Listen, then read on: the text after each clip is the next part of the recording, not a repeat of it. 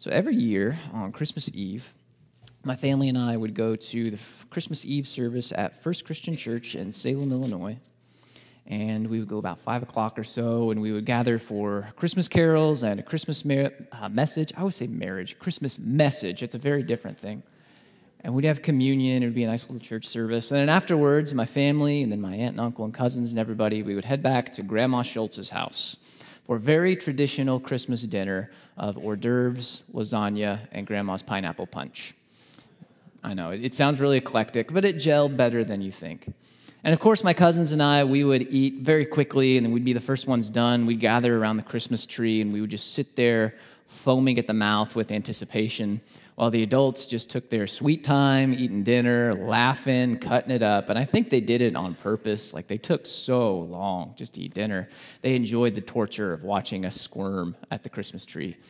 And then finally, when the torture had reached its, its peak, they would come in and they would sit around and we distribute presents and we would open and we'd laugh. And about another hour or so would go by, and then we would all depart, go to our respective homes. But before we headed home, my family and I always made it a tradition to drive around the neighborhood and to look at the different Christmas light displays that people had put up. And as anxious as I was to get home and get to bed so that Santa could do his thing, I always loved looking at the Christmas lights. But we were not Christmas light people ourselves. We did not hang lights. We tried a couple of years, uh, but it just didn't go well. You know, it was a lot of work and a lot of hassle. Uh, you know, dad would get up there and put them up, and then the weather would get bad, and inevitably it would be like February before we could take them down again. It just, it wasn't worth it. So we resigned ourselves to the idea that we were just not Christmas light people. That doesn't mean I don't like Christmas lights. You know, I still love these displays where, you know, you've probably noticed every week there's a little bit more. We're just building anticipation, waiting for that big day that we celebrate when Jesus was born. But some people are Christmas light people. You know, they come from Christmas light families, and that's why they put up lights. I did a little bit of reading this week and read some surveys and actually found that a, a large reason why a lot of people put up lights is they have fond memories of their family putting up lights. And so they want to keep the tradition, the tradition alive. They come from Christmas light families. And it just goes to show you how family shapes you. You know, even in small ways, like whether or not you hang Christmas lights or you eat lasagna on Christmas Eve, or if we're talking about big things like our morals, our values, our worldview, family plays a huge role in shaping us and forming us, maybe more so than any other force on this planet. We started a series a couple of weeks back. It's called Shine, and it's all about the light, about living in the light and walking in the light and shining with the light of God in our lives. And this morning, I want you to know that you have been invited to be a part of a family of light, God's own family, to be adopted as his children. And that family has the power to shape us just as much as our earthly family. To help us understand what that means to belong to this family of light, I want you to turn in your Bibles to look at 1 John chapter 3. If you don't have your Bibles with you this morning, that's okay. You can follow along on the screen behind. Or even better, if you want to download the YouVersion Bible app on your mobile device, you can look up the scriptures, take some notes. We've already uploaded the sermon notes for the sermon on there for you. It's 1 John chapter 3 is where we're going to be. Now, like I said earlier, because of the work of Jesus, we have been invited. We have the opportunity to belong to God's own family. John puts it like this 1 John chapter 3 verse 1 how great the love the father has lavished on us that we should be called children of God. And that's what we are. And we're just going to pause there. I know there's another sentence in that verse, but we've already read enough to chew on that this is going to take some time to digest. We've just been called children of God. We have this opportunity to have that title applied to our lives. And that's a big deal. You know, we sometimes use that title too often in our culture, it gets watered down.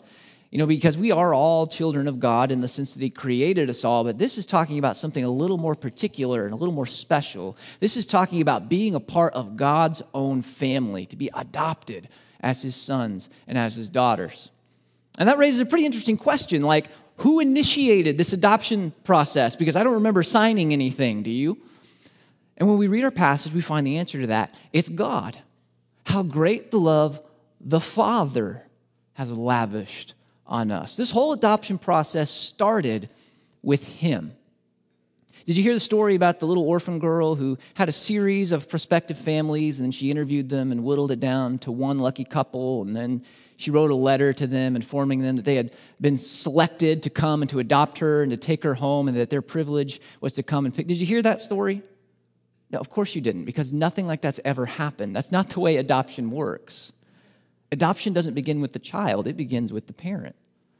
And what our passage is telling us is that our adoption into God's family is the same thing. It started with God, He's the one who pursued us, He sought after us, and He called out to us. And he sent his son into this world to come looking for us and to find us. And once we accepted that invitation, he accepted us, washed us clean, brought us into his family, gave us a new name. This whole process is his work and his joy. It's initiated by him.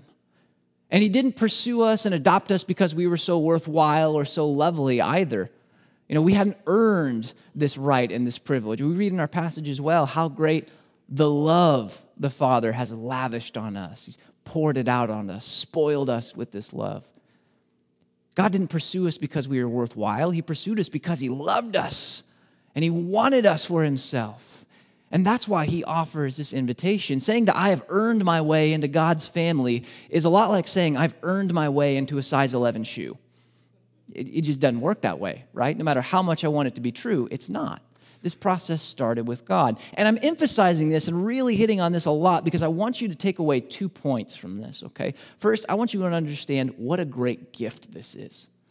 This is an incredible gift that God has given you. We're in the season of gift giving right now, so this is probably very relevant. It's on our minds. How many of you out there are done with your Christmas shopping, by the way? Yeah, that's about right. Not many hands. We all have that last minute shopping to do. It's a season of gift giving. And probably back in your brain files somewhere, you have this special Christmas gift memory, I'm willing to bet. It may be a, gift that you, you really wanted, and when you got it, you were just ecstatic. Or maybe it was a gift you didn't expect. Or maybe it was a gift that brought tears to your eyes. I'm willing to bet you've got one of those memories. For me, it was the fifth grade. There was a, I really wanted a Game Boy, little handheld video game system, and this one video game that all my friends had. I wanted it so much. Months I waited, and Christmas morning came, and I unwrapped it, and everything else in that room disappeared. And all I wanted to do was squint at that tiny little screen and press those buttons till the batteries died. And that's what I did. And then I did it again the next day and the next day. And I'm pretty sure that's why I wear glasses today. But if I had to, I'd do it all over again. I love that memory. And you probably have a special Christmas gift memory too, but I want you to know as precious as that memory is, and as precious as my memory is, they don't hold a candle to this gift that God has placed in your lap. He has chosen you, you specifically.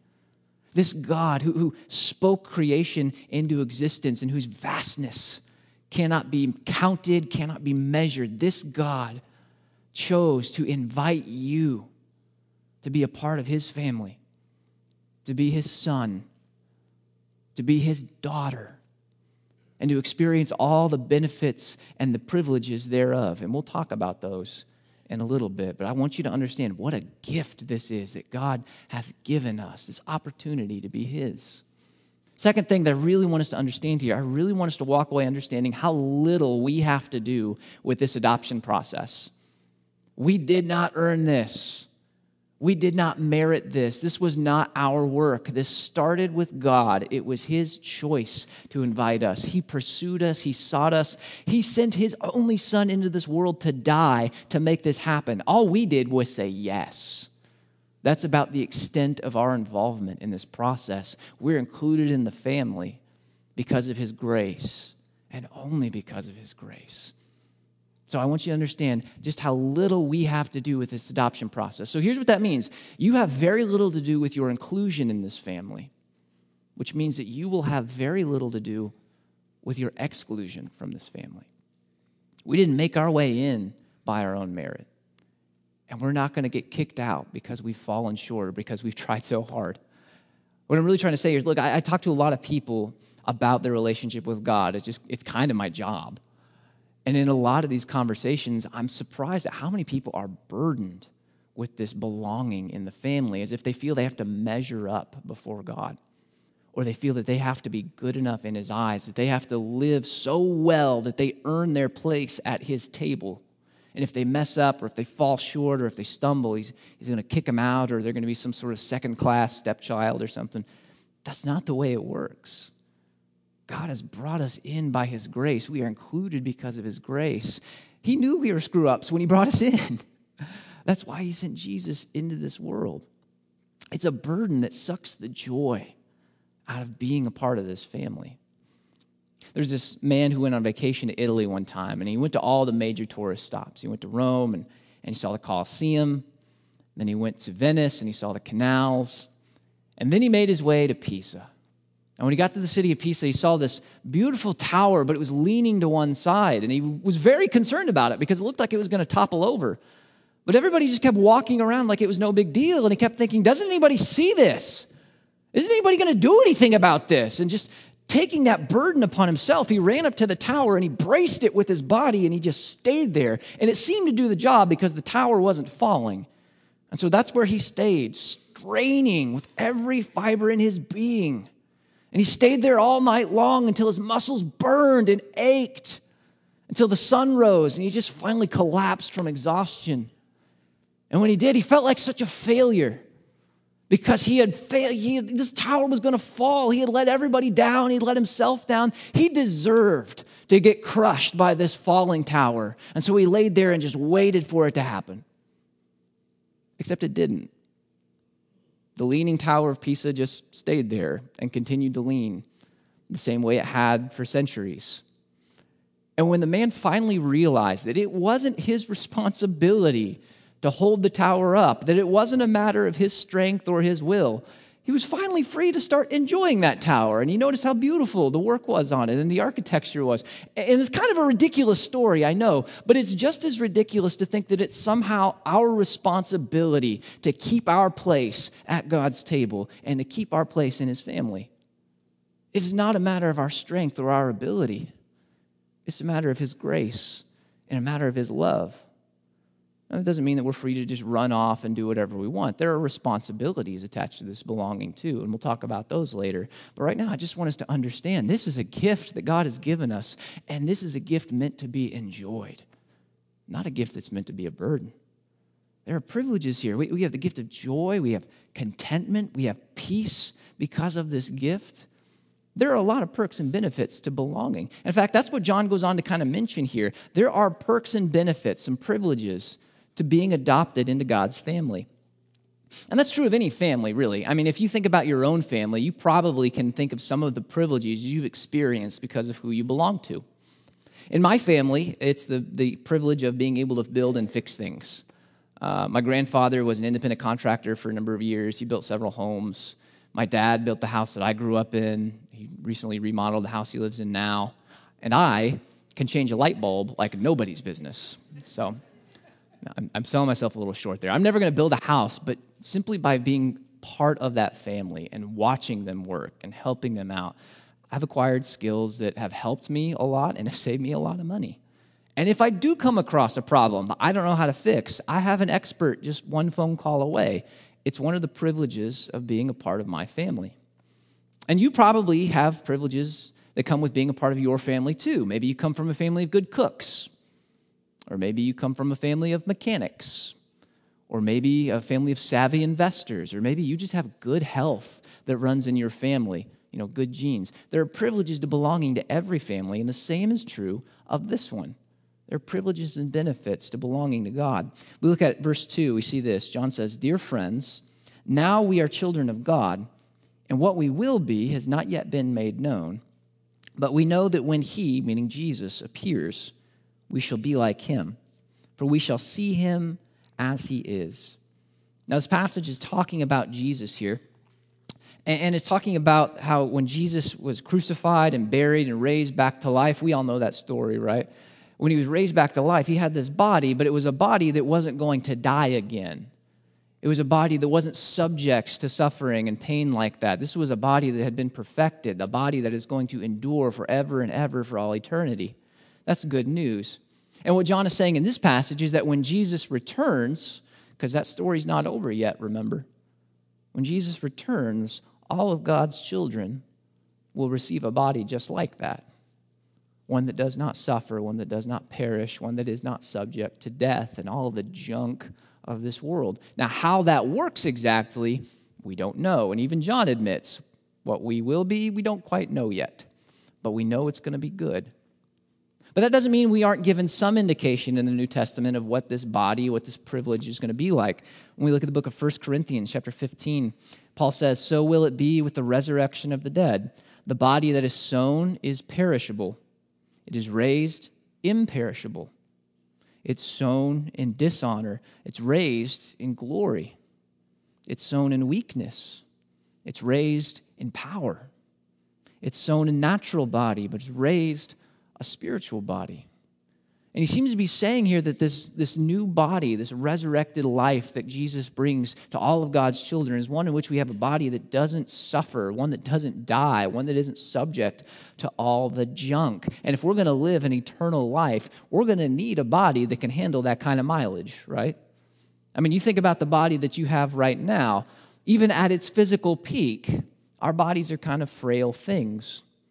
We're still subject to broken bones we still get the flu and all that nasty stuff that comes with it. We're still kind of frail creatures. I'm only 30, I'm in pretty good shape, but things have started to pop that are not supposed to pop. And it's pretty early in the game. I know it's just downhill from here. Okay? But I'm not telling you anything you don't already know. Because some of you have experienced or you, you've watched people you love and care about struggle against disease and have to undergo surgery after surgery and fight cancer and deal with a whole host of problems and issues. Our bodies wear down. Time's not kind. I used to visit a man named George in the nursing home. Um, and every time I visited George, I tried to share a little bit about what I was going to preach that Sunday because George's eyesight was just so bad he couldn't read anything, even his large print Bible. And I mean large print. He just he couldn't make it out and any sort of audio recording or audio you know stuff it just it was all garbled to him because his hearing was so bad. In fact the days where his hearing aid batteries were dead i just waved and said i'll see you tomorrow because you literally would have to shout through the conversation. And one day i was driving home from seeing george and i realized that those times that we had were his only real connection to scripture at this point in his life. He didn't have anybody else that came and, and saw him and spoke with him. He couldn't see it. He couldn't hear it and then I realized that someday that could be me too. And I'll be honest with you, that kind of scared me a little bit because I love this book and I love its message. And to think that I might be cut off from it just because my body can't keep up is scary. Our bodies wear down, they give out. And I've been in the room when it happens several times now. And in the eyes of some people, I've seen a lot of fear because they don't know what's happening and what comes next. But in the eyes of other people, I've seen something very different because they know what family they belong to. And they know the privileges and the benefits that come with being a child of God. I've seen hope in those eyes. You see, this is one of the benefits of belonging to the family, guys. It's not just joy today, it's not just confidence today, it's hope for tomorrow and every day that comes after. There are perks and privileges to being a part of this family. We're in the season where we celebrate the day that Jesus came into this world and became like one of us. John's trying to get us to understand that there's a day where we will become like him, where our bodies will be raised, and we will live forever and ever in the celebration of our God and Father. There are privileges to belonging to this family. But there is another side of the coin, too. You see, there are also responsibilities to being adopted into God's family. We read about those in John 2. You think about your family, you can probably think of the responsibilities that you had to live up to. When I was uh, in high school, my buddies and I, we wanted to sneak in to go see an R rated movie. Not all of us were 17 yet. And so we told my family, or I told my family rather, I'm going to go to the theater. conveniently left out the title of the movie. They said, okay, be back at this time. So we went to the theater and we bought a ticket for some other show. And then we had a friend that was working the, the ticket booth. He conveniently looked the other way as we snuck in. And then when I got home, my dad was up. He said, How'd you, how'd you like the movie? I said, It was good. He said, What'd you see? Well, I'm good at omitting information, but I'm not good at just making stuff up. So I just came out with it. I said, We went and saw this movie. We had to sneak in to see it. And he wasn't especially angry, but he was a little disappointed. And he said something that I still remember. He said, That's not how we do things. A little bit later, my dad had started to date again. It was kind of weird for me, to be honest with you. I was 17, 18 at that time. And I really don't remember how we got on this conversation, but I remember sitting at his dining room table and his black leather Bible on the side of it. And he just took the opportunity to start talking to me about dating and, and why he was doing it and talk to me about my dating life, which between you and me was non existent, so that wasn't an issue. But I remember him saying, Look, you know, here's what I'm kind of wanting and why I'm dating. And, and it would be easier just to go to a bar, find somebody, and bring them home for the night. But that's not what I want. And then he said that phrase again that's not how we do things. You see, it was made clear to me by either my mom or my dad, it didn't matter, that belonging to our family meant living up to a certain expectation. There were responsibilities attached to it. Being a part of this family meant something. And you might be thinking about your family right now and the responsibilities of that family and what it meant to belong to your family. It means something to belong to this family too, God's family. We read those responsibilities, 1 John chapter 3, skip down to verse 7 It goes like this Dear children, do not let anyone lead you astray. He who does what is right is righteous, just as he is righteous. He who does what is sinful is of the devil, because the devil has been sinning from the beginning. The reason the Son of God appeared was to destroy the devil's work. And this is part I really want you to pay attention to. No one who is born of God will continue to sin because God's seed remains in him. He cannot go on sinning because he has been born of God. He belongs to his family. And this is how we know who the children of God are and who the children of the devil are. Anyone who does not do what is right is not a child of God, nor is anyone who does not love his brother. Now, there's a lot in this passage. We could spend our whole time together just diving into this, but we're going to we're going to summarize. Basically, what's been said here is this remember what family you really belong to because the truth will be seen in your actions. It means something to belong to this family. He says, if you belong to the devil, then you will act like the devil. You will sin. You will accept darkness in your life. You can tell who you really belong to by your actions, but that's not how we do things. We belong to a different family. We belong to a family that means something. There are responsibilities to being a part of God's family. It means living like part of God's family, taking on the family resemblance. You think about our Father and what he looks like. We read in 1 John chapter 1 verse 5, God is light. In him there is no darkness. So what could that mean for his children other than we too must be light? In us there is no darkness. What he's saying, gang, is that we got to shine. Because when it comes to the ways of injustice and when it comes to the ways of underhandedness and unlove, that's not how we do things. Because it means something to belong to this family. We have a father who loves, and that means we love because we are his children. We have a father who stands up for what is right, and that means that we stand up for what is right because we are his children. We've got a father who stands up for the oppressed. That means we stand for the oppressed. We've got a father who shows grace and mercy. That means that we show grace and mercy. We've got a father who forgives. That means that we forgive because this is our family and this is what it means to belong to God's family. We've got a father who is light. And that means we must shine like light in this world. That's how we do things in the family. Every one of us in here this morning has been invited to come and to be a part of this family and to experience all of the privileges and all of the benefits.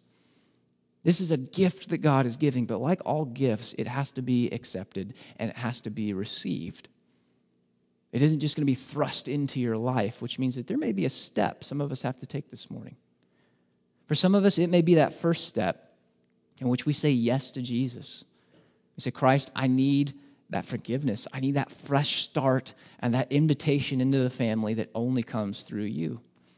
And if that's you this morning, I want to encourage you. There's a connection card on the back of the seat in front of you. Why don't you take some time to fill that out? And on the back left hand side, there's a couple of boxes all about beginning your journey with Jesus. You can put that in the offering plate when it comes by at the end of service. We would love to get in contact with you to help you get started on this journey and to welcome you into the family. But for some of us who are already part of the family, there may be a different step this morning. It may be a step in which we leave something behind us, where we set it aside because it just doesn't fit with the family. Some sin, some darkness. We have that opportunity, that privilege, and that gift because of what Jesus has done for us. All we have to do is take that step. So I want to encourage you this morning. You belong to a family of light. Let that family shape you, let it shape the way that you shine in this world. Let's pray. Father, thank you for the gift of belonging to your family. We've talked about it for 25 minutes or so, and we haven't even scratched the surface of what it means to belong to you and what a privilege and a joy it is. So I pray that you would impress it upon the hearts and the minds of all listening today, that we might understand what a joy it is to be your child. I pray that we would experience the closeness. And I pray that you would lead us as children, discipline us as children, that we might grow into godly men and women. Father, thank you for Jesus who makes this all possible and who cleanses us, who brings us into the family, who shows us what it means to live like a child of God. Father, thank you for that gift and all that it's accomplished in this world. It's in your holy name that we pray these things. Amen.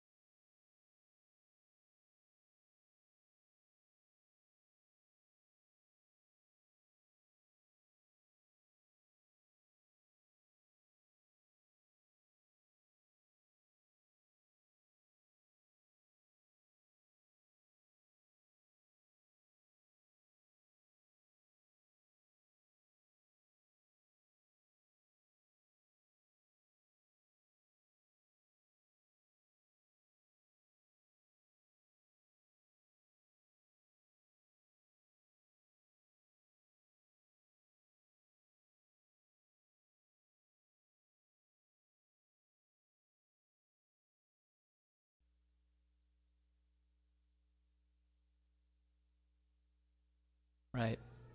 Well, Kathy, because of your shared faith in Jesus and because of your desire to be obedient to Him, I now baptize you in the name of the Father, and the Son, and the Holy Spirit.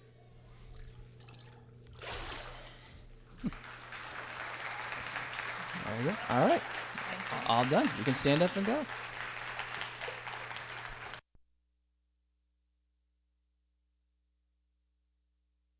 So since I'm back here, we'll just go ahead and do the uh, end of the announcements. uh, we do just have a